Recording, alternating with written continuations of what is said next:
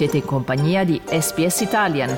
Trovate altre storie su sps.com.au barra Italian o scaricate la SPS Radio app.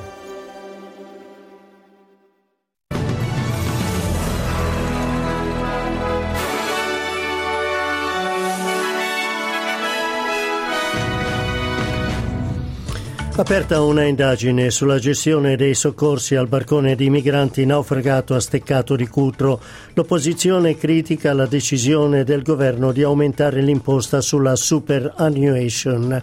Attacchi con droni ucraini in diverse regioni della Russia. Nello sport Serie A la Cremonese a sorpresa batte la Roma. Buongiorno qui Domenico Gentile con il giornale radio di mercoledì 1 marzo 2023.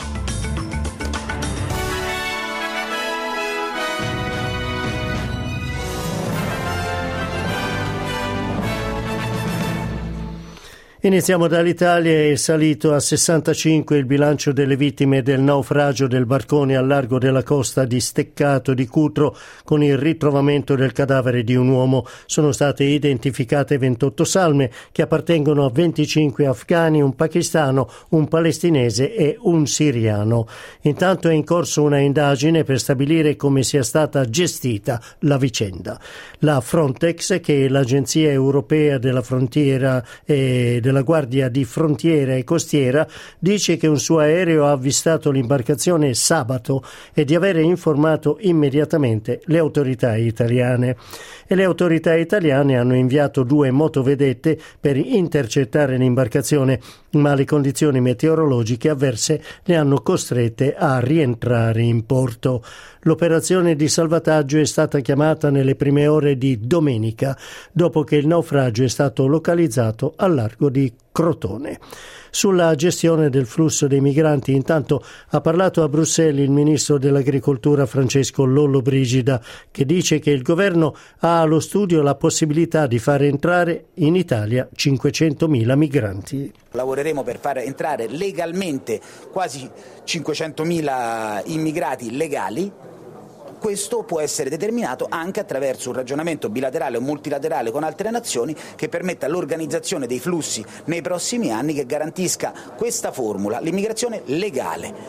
Quella illegale è il primo nemico dell'immigrazione legale. Sul fronte politico è polemica sulla dichiarazione del ministro dell'Interno Matteo Piantedosi, che ieri ha detto che la disperazione non può mai giustificare condizioni di viaggio che mettono a rischio la vita dei propri figli. Le parole del ministro sono state duramente criticate e definite indegne dal leader di azione Carlo Calenda. Anche Mariolina Castellone del Movimento 5 Stelle ha criticato la dichiarazione di Piantedosi. Le parole sprezzanti del Ministro sono davvero offensive. Questa maggioranza si occupi piuttosto di lavorare in Europa per arrivare a una gestione condivisa dei flussi migratori, superando anche gli egoismi di quei paesi sovranisti amici della Presidente Meloni. Intanto il ministro Piantedosi è stato ascoltato in audizione alla Commissione Affari Costituzionali e ha detto che la tragedia addolora tutti e che è necessario agire per fermare traversate così pericolose e trovare risposte alla questione migratoria.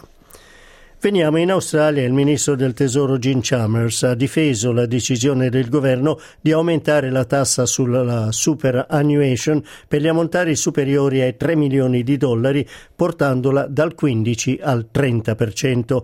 La tassa per gli ammontari inferiori ai 3 milioni resta al 15%. Il ministro Chalmers ha detto che a decidere l'aumento alla fine saranno gli elettori, in quanto l'aumento stesso dovrebbe entrare in vigore nel 2025 2025 e quindi dopo le prossime elezioni federali. And the outcome of that election will determine uh, whether we make this modest change or whether Peter Dutton comes after Medicare or finds the money some other way. Uh, but in terms of that spirit of frankness, you know, we have been really upfront with people about the sorts of pressures on the budget. We've deliberately made this change after the next election. It's not a major change to the superannuation system. It leaves all the fundamentals in place. Everybody can still access generous tax concessions in the system. Ma il portavoce dell'opposizione in materia di tesoro, Angus Taylor, dice che si tratta di una promessa elettorale non mantenuta. It is very clear that Labor committed that they wouldn't make changes to superannuation taxation before the uh, the last election, and now uh, they've changed that. They're going to put the legislation through in this term. If they were serious about putting it to election, they'd wait to put the legislation through after the next election. That's not what they're proposing. So it's very clear that this is a breach of trust with the Australian people. Passiamo alla guerra in Ucraina. Diversi attacchi sono stati effettuati con droni ucraini in diverse regioni e città della Russia. Per due ore è stato chiuso lo spazio aereo sopra l'aeroporto di San Pietroburgo a causa di un oggetto non identificato. Caccia russi si sono subito levati in volo e un drone è precipitato a 100 km da Mosca. Nella regione di Krasnodar è andata a fuoco una raffineria del colosso petrolifero russo Rosneft e le autorità russe hanno riferito di avere abbattuto due droni. Intanto il presidente ucraino Volodymyr Zelensky ha incontrato a Kiev il procuratore capo della Corte internazionale di giustizia all'AIA, Karim Khan, per segnalare presunti crimini di guerra commessi dalle truppe russe.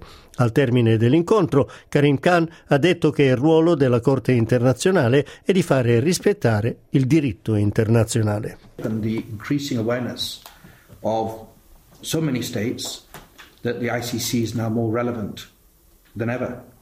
Uh, I am sorry because it's taken the very cruel um, and unwelcome situation of Ukraine to put in the spotlight the ICC and the rule of law. But this needs to be seen as an anchor for stability and security in the world because without law, it's the Wild West. Intanto il segretario generale della Nato, Jens Stoltenberg, ha invitato la Turchia ad appoggiare la richiesta di adesione all'organizzazione di Svezia e Finlandia. Il segretario è Helsinki, dove ha incontrato la prima ministra finlandese Sanna Marin, in vista dell'incontro trilaterale della prossima settimana a Bruxelles con Turchia e Svezia. Nel suo incontro con la stampa, Stoltenberg ha detto che l'Alleanza Atlantica sta cercando di evitare che la guerra in Ucraina sfoci in un conflitto tra Russia e NATO. My message is that uh, both Finland and Sweden uh, have delivered uh, on what they promised in the trilateral agreement they made with uh, uh, Turkey uh, last June in Madrid. so the time is now to ratify and to fully welcome both Finland and Sweden as members. E il governo degli Stati Uniti ha chiesto a tutti gli impiegati pubblici di cancellare entro il, i prossimi 30 giorni la app di TikTok da tutti i dispositivi elettronici del governo. La app appartiene al conglomerato cinese Tencent e secondo l'amministrazione americana rappresenta una minaccia alla sicurezza nazionale in quanto ci sono indicazioni che potrebbe far trapelare dati sensibili. Stessa misura è stata adottata anche dal Canada mentre l'Unione Europea ha chiesto ai suoi dipendenti di rimuovere TikTok temporaneamente eh, dai loro telefonini. Immediata la reazione del governo di Pechino che attraverso il portavoce del Ministero degli Esteri, Mao Ning, afferma che eh, accusa cioè gli Stati Uniti di avere paura di una app che piace molto ai giovani e di abusare del potere statale per sopprimere irragionevolmente la società di altri paesi.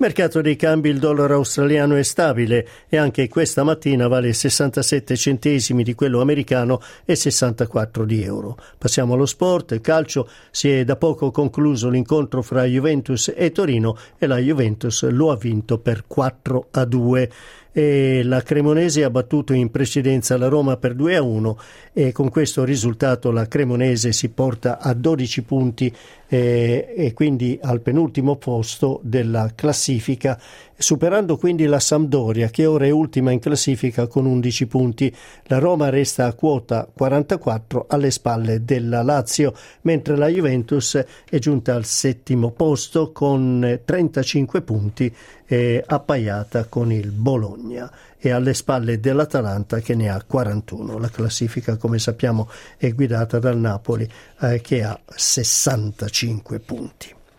Chiudiamo con le previsioni meteorologiche. Giornata di sole a Perth con una punta massima di 37 gradi. Cielo nuvoloso invece ad Adelaide 24 gradi, a Melbourne cielo parzialmente nuvoloso, la punta massima in giornata raggiungerà i 21 gradi. Ad Hobart parzialmente nuvoloso, anche lì 21 gradi, parzialmente nuvoloso anche a Canberra 27. A Sydney possibilità di pioggia nel corso della giornata 28 gradi, Brisbane e Cairns giornata di sole 33 gradi a Brisbane, 32 a Cairns e a Darwin invece possibilità di pioggia e una giornata molto ventosa, 31 gradi.